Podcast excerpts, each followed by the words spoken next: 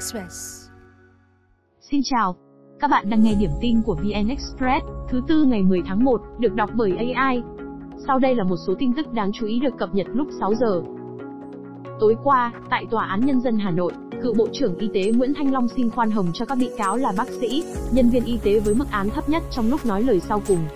Cụ thể, trước bục khai báo, khác với dáng vẻ khi trả lời thẩm vấn, ông Long xưng bị cáo, hai tay chắp trước bụng, cúi đầu, chậm giọng trình bày trong hơn 3 phút. Ông Long cảm ơn các đồng nghiệp, học trò, các cơ quan, đơn vị đã có đơn xin giảm án cho ông. Trước những vi phạm, ông thấy rất ân hận, đau khổ, xót xa khi đánh đổ tất cả những gì đã học tập, rèn luyện, giữ gìn suốt 30 năm. Ông thấy có lỗi với gia đình, người thân, bạn bè và đồng nghiệp, theo cựu bộ trưởng, trong thời gian khó khăn, cam go nhất lịch sử để chống dịch, ông đã cố gắng hết sức, chưa bao giờ nghỉ ngơi một phút để giữ vững hệ thống y tế. Ông cũng đề nghị pháp luật khoan hồng cho các bị cáo là bác sĩ, nhân viên y tế có sai phạm trong vụ án này để họ hưởng án thấp nhất, sớm trở về với người thân. Ông Long nói cũng mong được hội đồng xét xử cho hưởng khoan hồng. Là một trong ba người chức vụ cao nhất bị xét xử, cựu bí thư tỉnh ủy Hải Dương Phạm Xuân Thăng nói rất buồn đau, hối tiếc khi vứt bỏ 34 năm luôn cố gắng rèn luyện, không chỉ xin giảm nhẹ cho bản thân, ông Thăng còn mong tòa cho các bị cáo từng là nhân viên của mình, ở Hải Dương được khoan hồng. Ông Chu Ngọc Anh bày tỏ ân hận, đau xót, đau buồn. Ông nhận lỗi với vai trò người đứng đầu, xin khoan hồng cho cấp dưới. Cựu Thứ trưởng Phạm Công Tạc nói và xin chịu trách nhiệm về sai phạm, mong được hưởng khoan hồng. Tổng Giám đốc Phan Quốc Việt nhận tội, xin tòa có cơ chế để quy hết trách nhiệm cho mình thay cho các nhân viên. Phiên sơ thẩm khai mạc hôm 3 tháng 1, dự kiến kéo dài 20 ngày xong kết thúc sớm hơn dự kiến. 14 giờ 30 ngày 12 tháng 1, Tòa án Nhân dân Hà Nội sẽ tuyên án. Hà Nội sẽ cho hơn 2,3 triệu trẻ mầm non và học sinh phổ thông được nghỉ Tết Nguyên đán 8 ngày, bằng năm ngoái. Cụ thể, học sinh được nghỉ từ ngày 7 tháng 2 đến hết ngày 14 tháng 2, tức từ 28 tháng Chạp đến mùng 5 tháng Giêng. Trong dự thảo kế hoạch nghỉ Tết, Sở Giáo dục và Đào tạo Hà Nội yêu cầu các trường tuyên truyền, nâng cao kỹ năng phòng, chống tai nạn thương tích, đảm bảo an toàn, đặc biệt là trên không gian mạng cho học sinh. Các địa phương còn lại cho học sinh nghỉ 10 đến 13 ngày.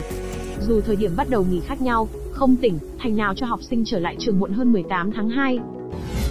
Sau cuộc họp ba bên tối qua, ông bầu đoàn Nguyên Đức cho phép huấn luyện viên Kiati Sút Xe Nam Ung đến câu lạc bộ Công an Hà Nội, đồng thời đưa giám đốc kỹ thuật Vũ Tiến Thành lên làm huấn luyện viên trưởng Hoàng Anh Gia Lai. Theo bầu Đức, cả Kiati Sút lẫn Vũ Tiến Thành đều vui vẻ nhận lời, Kiati Sut là huyền thoại bóng đá Thái Lan, từng cùng Hoàng Anh Gia Lai vô địch V-League mùa 2003 và 2004. Năm 2020, ông trở lại dẫn dắt đội bóng phố núi. Tuy nhiên, đội này kết thúc mùa 2022 ở vị trí thứ 8, mùa 2023 nằm trong nhóm đứng cuối mùa này với vỏn vẹn 5 điểm sau 8 trận.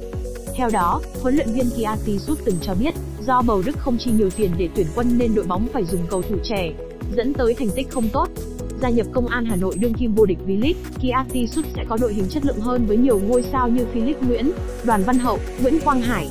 Trước đó, ghế huấn luyện viên trưởng của công an Hà Nội đang bỏ trống sau khi sa thải huấn luyện viên Gong Okyun vì chuỗi 4 trận liên tiếp không thắng ở V-League.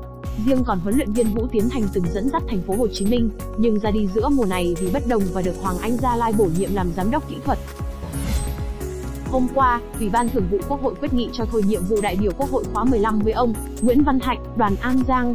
Ông Thạnh trước đó từng làm Phó Viện trưởng Viện Kiểm sát Nhân dân huyện Tịnh Biên, Kiểm sát viên trung cấp Viện trưởng Viện Kiểm sát Nhân dân huyện Tịnh Biên, tỉnh An Giang. Tại kỳ họp thứ 20, Ủy ban Kiểm tra Trung ương kết luận ban cán sự đảng của nhiều đơn vị thuộc tỉnh An Giang vi phạm nguyên tắc tập trung dân chủ, quy chế làm việc, trong đó có ban cán sự đảng Viện Kiểm sát Nhân dân, Đến kỳ họp thứ 22 tháng 11 năm 2022, ông Nguyễn Văn Thạnh là một trong số những cán bộ của tỉnh An Giang bị Ủy ban Kinh tế Trung ương thi hành kỷ luật bằng hình thức cảnh cáo. Sau đó, ông xin từ chức phó viện trưởng, xuống làm cán bộ cấp phòng. Như vậy, sau khi cho ông Nguyễn Văn Thạnh thôi nhiệm vụ Quốc hội khóa 15 hiện có 493 đại biểu. Ông Medvedev nói Đức có thể sắp đối mặt cách mạng màu, trong bối cảnh nông dân nước này đang biểu tình tại nhiều khu vực.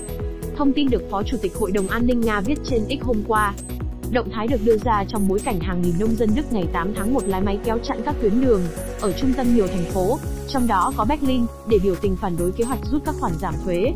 Theo ông Medvedev, nếu tình trạng này kéo dài, phe theo chủ nghĩa dân tộc sẽ đưa cuộc cách mạng màu xảy ra ở Ukraine năm 2014 đến thủ đô Berlin. Hiện, giới chức Đức chưa lên tiếng về thông tin.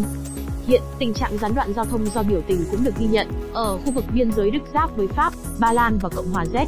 Trước sự phản đối của nông dân, chính phủ Đức ngày 4 tháng 1 quyết định rút lại một phần kế hoạch rút các khoản giảm thuế.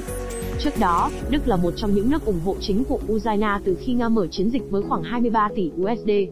Hồi tháng 11, Đức tuyên bố Berlin sẽ tăng gấp đôi viện trợ quân sự cho Ukraine lên 8,5 tỷ USD trong năm 2024.